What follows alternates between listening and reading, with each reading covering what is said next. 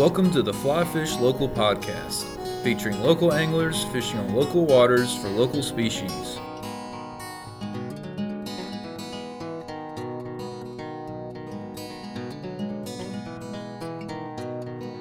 Welcome back, everybody, to the latest episode of Fly Fish Local. My name is Drew Morgan, and uh, again, thanks for downloading and, and listening. And um, this is the third interview of the Fly Fish Local series, and think you're really gonna uh, find this one interesting. Probably one of the fastest growing uh, species as far as interest wise in fly fishing is is the striped bass or striper or stripe, uh, as you'll hear people call them. They're accessible. They get big. Like I said, they're probably within 30 miles of wherever you're at. If you can find a lake in the south, it's a good bet that, that they've been stocked. And they're a lot of fun on a fly rod.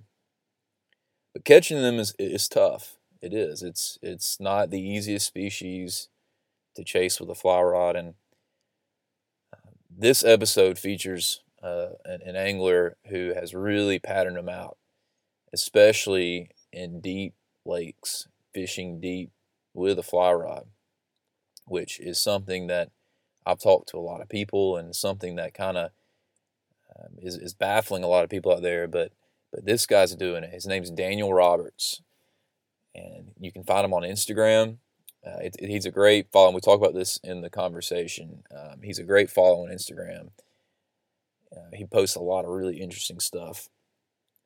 But Daniel has like I said, really patterned out deep water striper. I mean, I'm talking 30, 40 feet deep with a fly rod and is catching some really nice striper. And so in this episode, you're going to hear a conversation that I had with Daniel about just that, about how to fish deep water lakes for stripers. So if you're close to Lanier in North Georgia or Lake Martin in East Alabama or, or Smith Lake or, you know, some of the smaller deep water lakes um, in North Georgia, North Alabama, Tennessee, North Carolina. You know, uh, Daniel's located in Arkansas.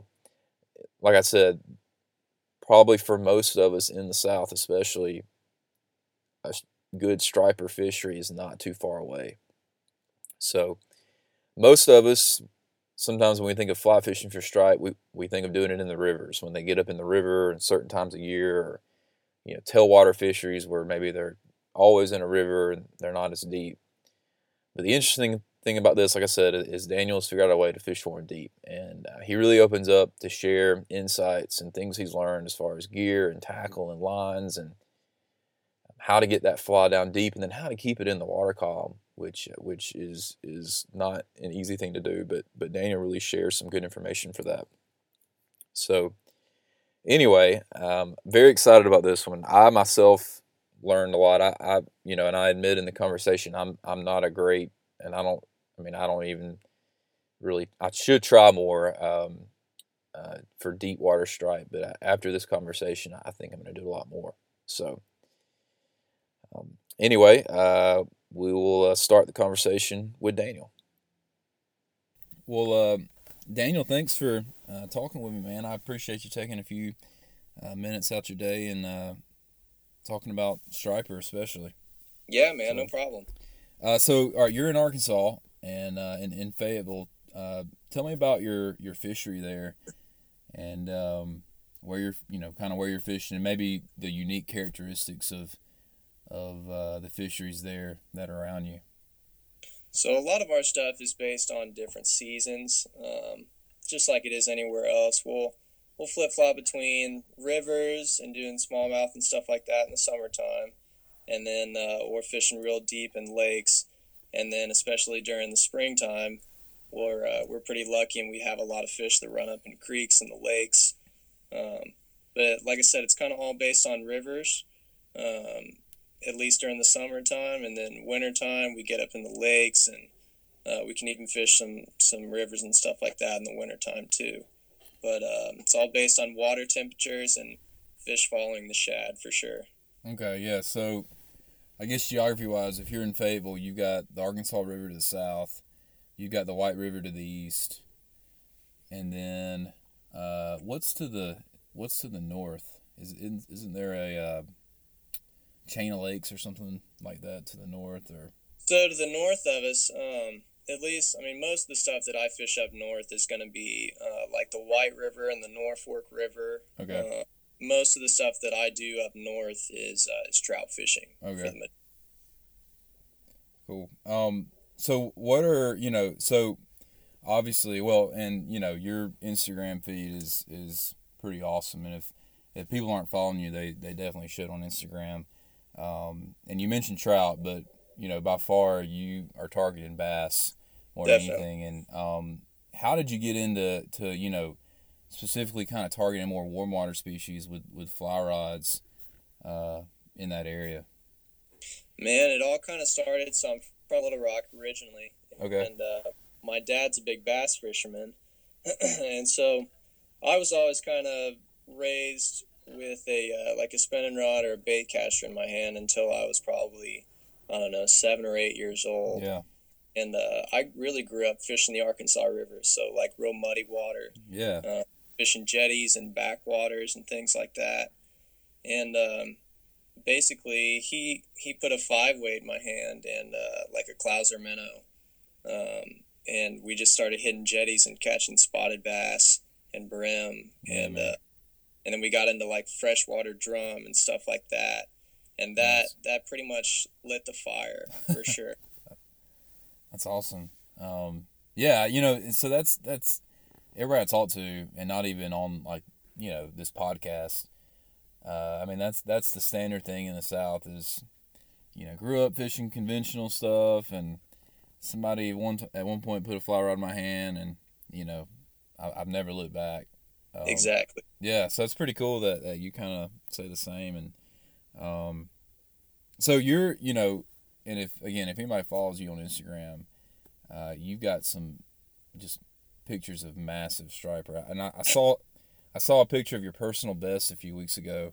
Yeah, man, that was a Um, that was a crazy that was a crazy deal just in general. Honestly, that was a that was a weird story. Yeah, so tell so that's interesting. So a five and a half hour fight is that what I saw on Instagram? Yeah, which a lot of people I got to I I caught a lot of flack for that. To be honest with you, a lot of people uh, were kind of commenting and stuff and saying like, "Oh, I've caught you know such and such fish and I've landed it in ten minutes," you know.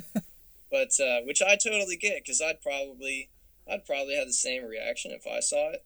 Well, what was the size of the fish first of all? Before let's preface it with It was uh it was a thirty pound striper. thirty pound. Yeah, Wow, but man, it was like that's a big fish. it's just it was one of those freak deals that I really couldn't really describe to you how it happened because I've caught like 26s and 27s before. Yeah, Um, but I mean, I hooked that fish on the bank, and uh, I mean, he ran out to the basically to the like middle of the channel and just stuck to the bottom. really. It was like he was hung in something, but I, he never really was because uh, I would basically just um, like troll him around with the boat Huh? just keep him tight with uh, like tied to the line, and um, Yeah. He it was just a weird deal. I mean, it was like I just couldn't pull him off the So boat. he was just like suction, not suction, but just hanging tight to something.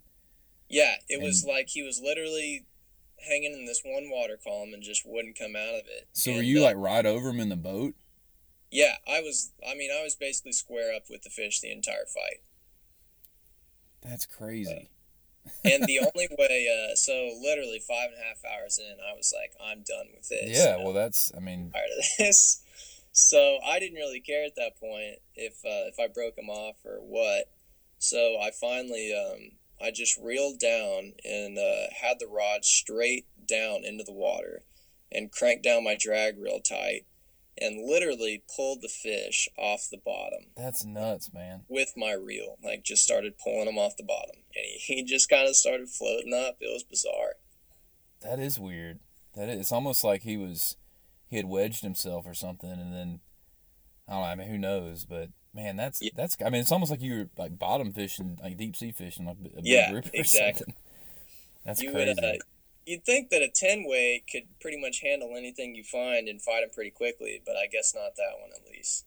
That's nuts. That's really crazy. So you're so that was in a lake, right? Right. That Right. was in Beaver Lake. So you know, I'm I'm guiding, and mainly where I am, um, it's in rivers and spring, and so, but I, I know a lot of people who are really interested in trying to catch striper in a lake, and and I'll preface all this with saying every lake's different, and you know, there's different strains of striper, and, and I really think you know striper in each lake behave a little differently.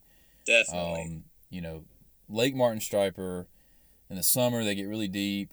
Uh, there's not really. I mean, you you may see them uh, chasing shad and stuff early in the morning, Mhm. uh, but I know people who've tried to catch them on top, and um, and there may be some out there who has caught one or two, but uh, there's nobody doing it doing it with success on top, and um, pretty much Lake Martin. The only you know you, you can fish at night uh, and fish green lights, which, which is a lot of fun, but you're you're doing it during the day and and catching some really nice fish. So um, you know, I guess what what do you feel like you're doing to make yourself successful in these lakes for striper?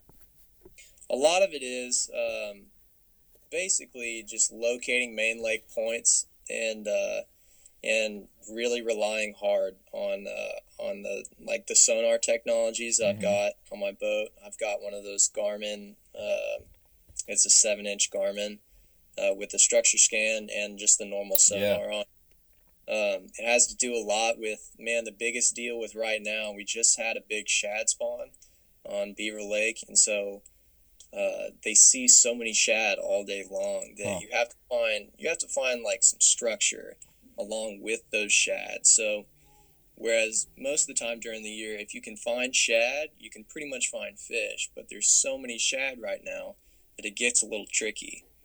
Um, so Huh. when the temps rise like this, you really, I mean, at least for stripers, you're trying to locate structure on uh, on deep shelves and things like that.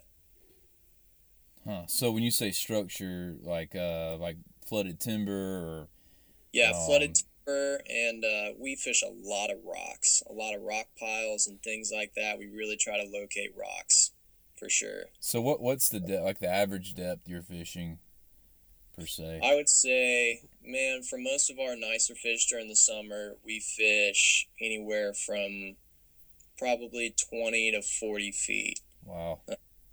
So that's that's really our range where I try to at least keep the boat. Um, Yeah. And we'll fish rock piles, and the you know the tops of the rocks will be 15, 25 feet deep, Yeah. but um, but we try to stay in that range. So this is a pretty deep lake. Um, yeah, that you're fishing. absolutely. It's you know it's 140 feet deep in some places. Would you say it's it's pretty clear water as well? Yeah. Yeah. The uh, man during like July and August, I mean you can see down 15 feet, 15, 20 feet, like no problem.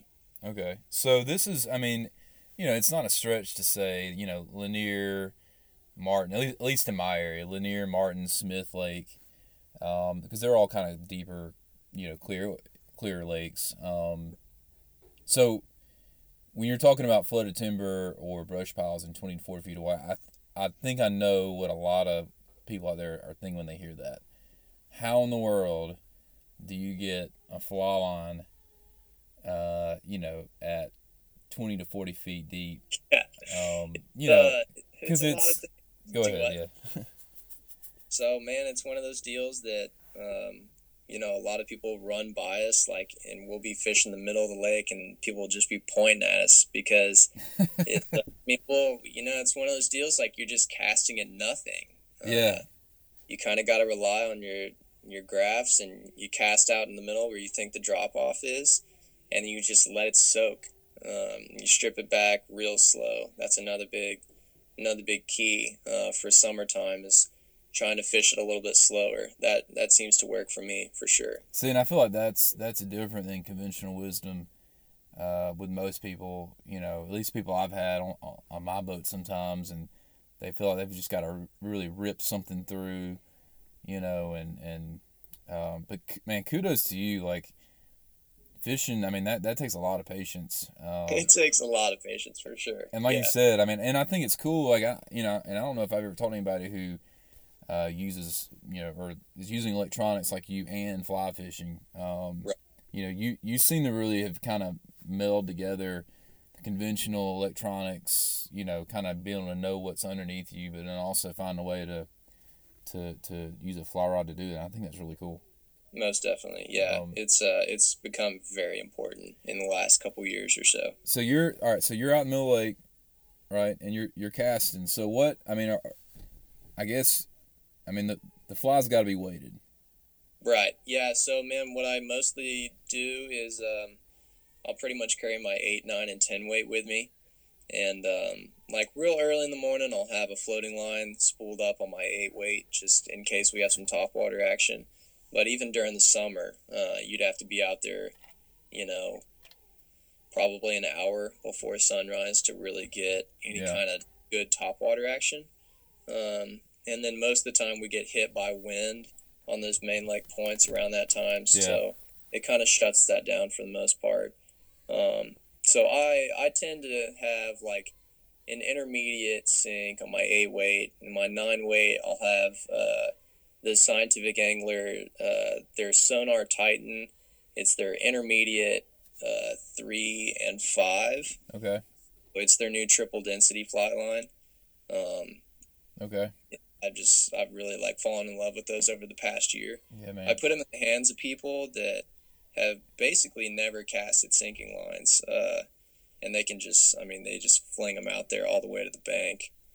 Um, and then my ten weight, I'll put my deep sinker on. So I'll do that Sonar Titan. It's a Type three, Type five, and Type seven. Okay. That one's sinking real fast. Yeah. Yeah. Um. Now, are these like the integrated shooting head type lines that you know are essentially like a Skagit line, or is this more of a traditional fly line? It's uh they design them to where well they have their Titan taper on them. So basically they they design them to where they cast like um, like one of their MPX tapers, like more of a uh, more of like a traditional trout floating line. So it's a little bit easier to cast. Yeah. But um, you know, I mean, just like any any good sinking line, you know, you're not going to be doing a bunch of false casts with it. Yeah. More like you swing it one time and then just, Just let haul it it and let it go. Yeah. Yeah. And so you're, I mean, you're trying to get, I mean, to get it deep, you've got to get a lot of line out. right, Um, exactly. Um, So you're casting pretty much probably as far as you can. Right, exactly. That's really I've figured out in the last five years or so. That's the biggest difference maker when you're fishing a clear Mhm. lake, especially during the summertime. Is uh, I mean, fishing well, getting your cast out there anywhere between ninety and like 105 feet. Yeah. like getting it as far as the line will take you.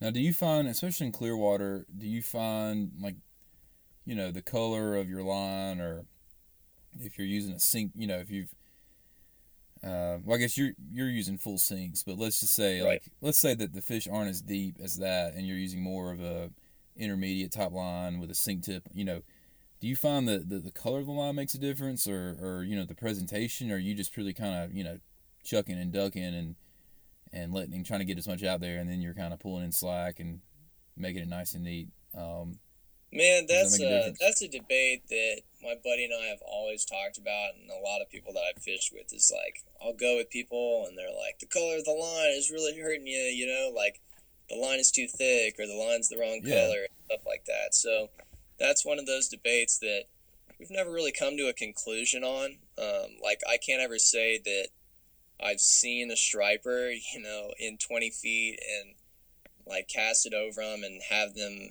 spook because of the line color. Yeah. Uh, but I definitely think it plays a role. Like I think if we could, if we could somehow develop some type of clear uh, tungsten core sinking line, that it would make a difference for sure.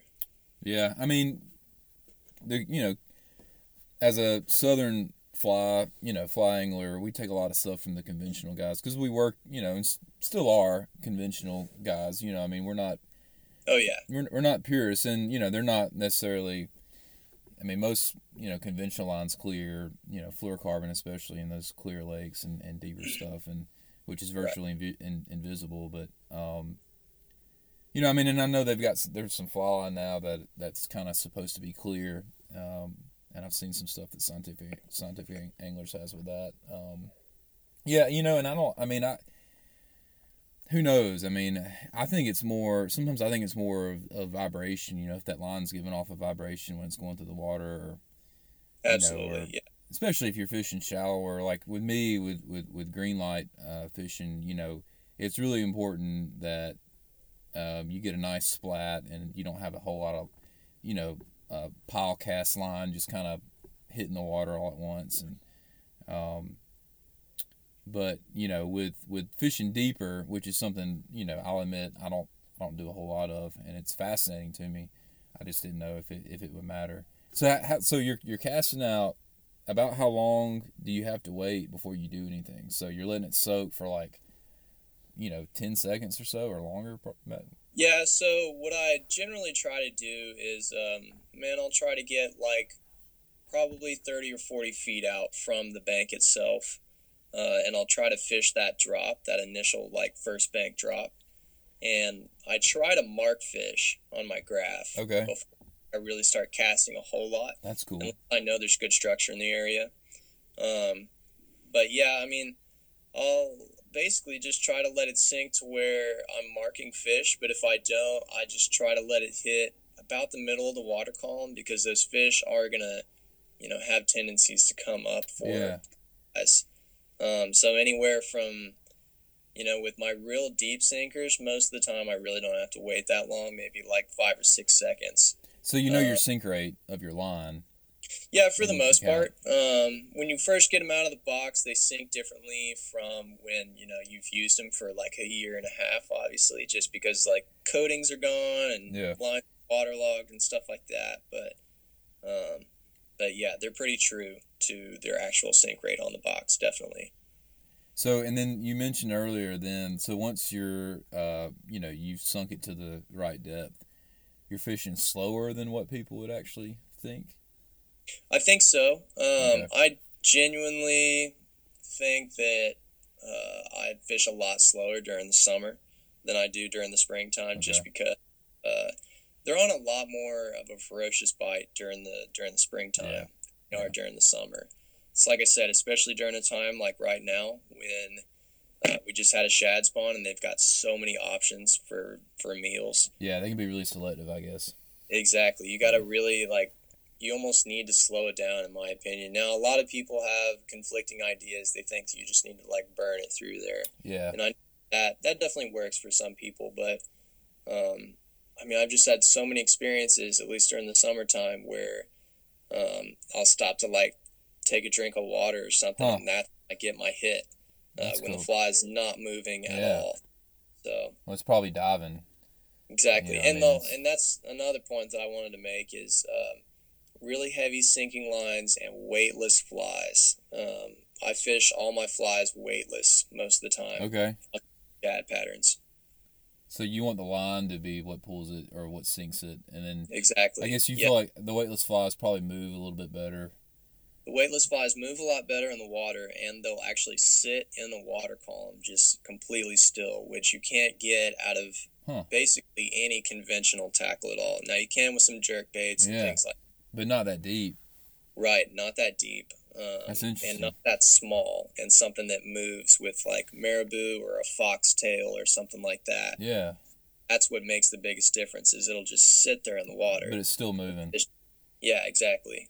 That's cool. Yeah, and I think that's an important distinction. I mean, people all the time ask me like, you know, you man, why you, you know you make it hard for yourself? But I mean, there are some advantages to uh, using what we happen to call flies, which honestly most of the stuff we use now, like you know, not not a little fly. But anyway. Exactly.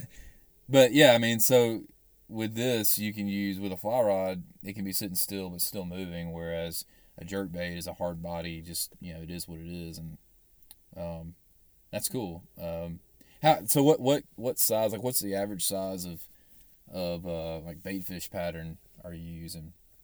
Like, are you trying to match kind of the shad that that's right, exactly. That's okay. yeah. That's that's a huge um, that's a huge deal of what really dictates what size flies I'm using is like what stage the shad are in in their spawn uh, and their like growth development. Um, but most of the time I'm using flies that are you know, really no bigger than about three or four inches. Like Okay. it doesn't much bigger than that. Yeah. And I Um, guess that's the, that's probably the standard, the average size of a shad. Exactly. you Yeah, and you know most of those striper guides out there floating balloons, they're they like to buy those really big, um, the big Alabama shad or the gizzard shad Yeah. or whatever. They can you know they can get all the way up to twelve inches. Yeah. Um, but those are just uh, I've tied some really big ones before, and uh, they just they get so cumbersome to throw Yeah. that it just it doesn't seem like it's worth it in the end. To be Yeah, honest. I, I agree. I agree. I you know I'm.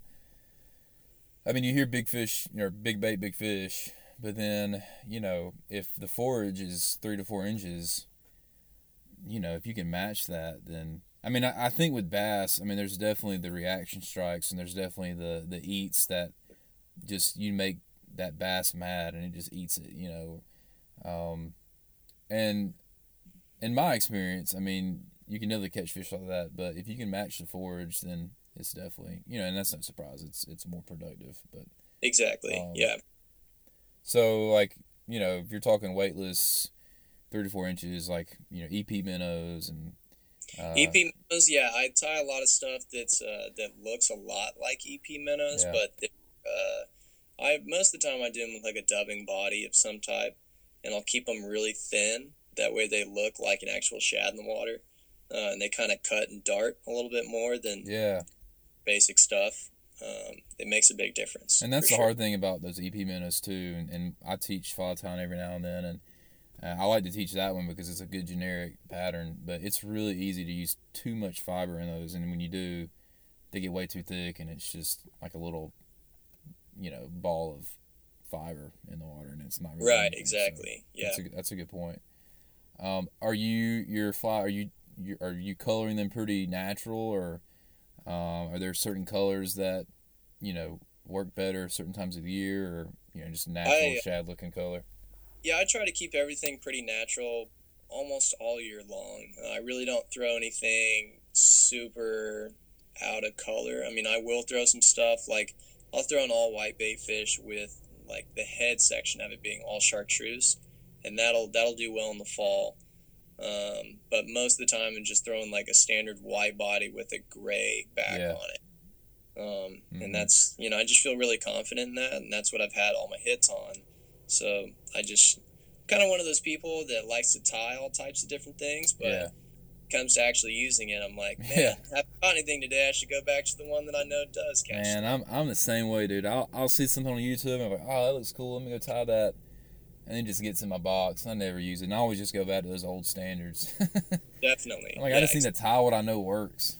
Right. You just got to have a So- hundred of those in your box, and that way you'll be fine. Yeah. Um, well, that man, that's really interesting. And you know, I think the cool thing about striper, and I mean, I think people realize it, but you know, they're they're essentially saltwater fish that are land- Exactly. landlocked, and Right. so. But the cool thing about it is, and the potential is that, you know, any, well, most lakes, especially in the south, have been stocked with these things, and you know, it takes some work and it takes some time. And it takes to get on the water, but I mean, there's potential for for people, you know, in the middle of the continental United States to go out and, and catch a nice striper on a fly rod, you know, without having to drive down to the beach, you know. Absolutely. So there, there's Yeah. big fish potential right in your backyard, which I think is the big draw with striper. yeah. Um, but the, the the depth is different, and so, all right. So let, let's go back. All right. So we've casted, we've let it sink. We've talked about fly.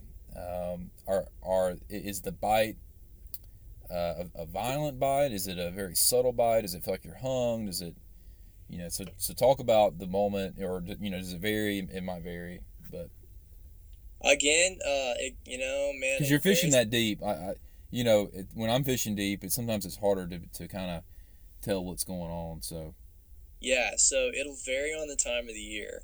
Um, during the summertime, the bite's just not quite as violent. Now, granted, we don't catch as many during the summertime, but um, yeah, at least during the springtime, it's like you hit a bank, and when you stick a fish, it's when you're stripping like the way I like to do it is is short and quick, uh, and Okay. like varying varying the way that you do it. So doing like real short ones, and then do like a couple slow ones and stuff like that. Okay. And when you get when you get hit, it's basically it feels like you hit a log in the Yeah. middle of the water column Yep. and it just completely stopped. Yeah. And then you almost immediately know you have fish just because you know you couldn't be hung.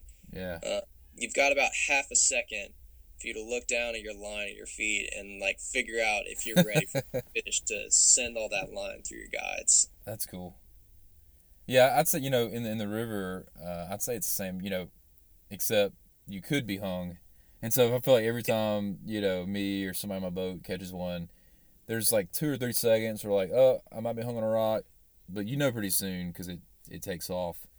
Um, Yeah. But it is that feeling. I mean, they, they hit it pretty hard. Um, and, Definitely. Uh, and it's on. I mean that your your your line just immediately stops, and uh, Right. almost like it was on a rock. So yeah, and you know we fish a lot of points and stuff like that that have flooded timber, so I can't tell you how many times that uh, we've like set really hard into Yeah. into trees in thirty feet of water. Yeah. You know, Yeah, which is why those EP minnows are nice because they're super cheap and super easy to tie. Yeah, exactly. So- See, like I have a problem. I tie all my own stuff, so when I lose them, I'm like, nope, we're getting down to this one. I'll tell you what, I have a tip for anybody fishing lakes out there with flies is uh, go to Academy Sports and get you one of those uh, one of those weighted. I call them hound dogs, but they're uh, they're those lure retrievers Huh? with Yeah. big lead weight on them. Man, I have saved more flies with those things over Huh. the years than I can count. That's a good. Yeah, that's that's a good piece of advice. That's something I haven't thought about doing. I've seen them before. I've never thought about. Yeah. They are money. It's one of those things you look at and you're like, that thing doesn't work. But I Yeah. grew up using one of those things with my dad on the Arkansas River, just getting jigs unhung out of rocks and stuff like that. And it, I mean, I can't tell you how many flies it saved me. Huh. Yeah, that's cool, man. Um. Well, so you mentioned ten weight is uh you know that is that your pretty standard uh, size rod, ten weight. Um, Most of the time, uh, you know, during the peak of the season when I know the stripers are really out and about, I throw my 10 weight pretty much exclusively just because I I just personally don't love hooking big stripers on my eights. Yeah. Uh, like my eight or even my nine, it just yeah. um, the fight just gets difficult, and it's that time of the year where you never really know when you could hook like a 60 pounder. And I just I want to do that on my eight weight in No. the middle of foot lake. So Well, I mean, you know, an eight weight's more for a large, you know, black black bass species or Exactly. a redfish. It's not really for a, you know, a, a big fish. So, yeah. um, so what? I guess uh, maybe another question I had uh, was was with line and leader. Um, you know, I, I've heard some guys say that when they fish streamers or anything subsurface, they go with a shorter, uh, shorter leader tippet. But then I've heard some people say sometimes longer. What what do you seem to prefer as far I as like? uh, man, I'll use really, really long leaders for the most part. Yeah, I'm using okay. leaders that are, um, so I furl a lot of my own leaders just to turn over big flies. Okay. Um, and so off of that, those will typically be anywhere from three to four feet long. And then I'll have like probably six or seven feet of uh, just like a fluorocarbon leader Okay. tippet the end of that. Um, so they're generally, oh, they'd probably hang around, I mean, 10 or 12 feet. A little bit longer than your rod, Right, exactly. which is which is long, like you said. Um, Definitely. do you feel like that just gives you a little bit more stealth? Um, or I guess you know, um, do you do you know why that seems to work better? Uh, yeah, so others? I But- do it really for two reasons. Um, one, I would say that it kind of eliminates what we were talking about before, whereas, like, does the line color scare them? Yeah, Um, it at least gives you, you know, an extra 10 feet between potentially like a blue line and the beginning of that fly right there. yeah, Um, Yeah. The other thing that it does, especially when you're fishing weightless flies, it makes a big difference hmm uh, just because it'll allow that, that fly to stay in that water column. Whereas if you keep it shorter, um, yeah, the line is going to keep pulling it down or bringing it up the water column. So it won't, it's not going to float quite as much as it would uh, with a short leader. Huh. Yeah, and and definitely fluorocarbon. You mentioned that, and um, you know, around here, I, have been trying to tell people too that that if you're fishing anything subsurface, that's what you want to do. Even though it might might cost a little bit more at the store, and it might not seem worth it. It's definitely worth it. Um, definitely. Yeah. And and you need to know the difference in, in materials and, and mono and you know polycarbonate type stuff and then fluorocarbon. Um, right. You know, you're not going to get as much. You know, there, there's not as much stretch, but it's you know there's very good abrasion resistance. Yeah, invisible definitely. in the water, sinks. I mean, it's just it's what you have to do with streamer. Yeah. So, uh, well, before we go, you mentioned top water, and I think that's that might have piqued some people's interest. Um, what are you doing for top water? Like, uh, like, like, what size plugs are you are you casting? You know what? Um, because uh, cause I, you know, me personally, I, have been fishing for a while. I haven't had the, the chance to catch one on top, so that's that's pretty interesting. Right. Um, you know, it's kind of funny. Uh, most of the time, the way we fish the lake is like we kind of do it in a uh, in like a two man band uh, style. So I typically fish a lot of the deep stuff, and uh, my buddy is the one that really actually got me on Beaver Lake for the first time. Uh, my buddy Eric Gallimore, he uh, he owns a restaurant up here in Fayetteville, and um, it was you know it was one of those weird deals where I met him on Instagram, and I was like, hey, if you ever want to go fish, let me know. That's I was cool. like a sophomore in college, and uh, he's really the one that likes to fish the top a whole lot. Yeah. He, a lot with that, and he has a lot of success um, throwing like some big eight weights with uh, like big pole dancer type stuff. Yeah, we'll throw pole dancers, and then he uh, man, he likes to throw those wiggle minnows and stuff yeah. like that. Well, he does really well with those, but I have. I can tell you a whole lot of my success is definitely credited to him, just yeah. because we've uh, we've kind of matched up together and uh, and tried to conquer a lot of the lake. Yeah, I, yeah. I, you say his name, and, and I've seen a lot of uh, like like you know your pictures on on Instagram and stuff. Uh, he's been kind of posted to him and linked to him in there, so that's cool, man. I mean, that's cool that I feel like in the South you, you need a little bit of a little bit of support. Um, Definitely, yeah. Especially with, with stripers, man. It's like if we could have ten people on the lake every morning, you know, we could we could figure out where they were schooling every morning. Yeah. Because um, I'm pretty confident that somewhere on the lake, those stupid fish school every morning. Yeah. You know, yeah. up on top. But we just, it's one of those things where just don't find them very often. Yeah, and you know, I mean, I think with striper, and this is what I tell people a lot, and and it might be different for you because you've really patterned them out really well, which is really cool. But um, sometimes it's like swinging for a home run. I mean, you're, you know, you might strike out, but you may hit a home run, and it's going to be awesome. Absolutely. Yeah. You know, everybody talks about muskie fishing. It's like the fish of a thousand or ten thousand casts yeah. or whatever. Uh, the striper's just as bad as that on a on a lake setting. Yeah, I can imagine, dude. It's it's just unreal. It's I mean, at least there for a while when we didn't really know the lake, when Eric and I would go out. Uh, I mean, we would we'd go three or four trips without hardly catching any fish, yeah. and really like not catching a striper, but every month or two months. Yeah. And uh, and we finally started dialing them in a little bit. Uh, so it you know it takes time and it takes patience. Yeah, and you got to get out there. Um, definitely.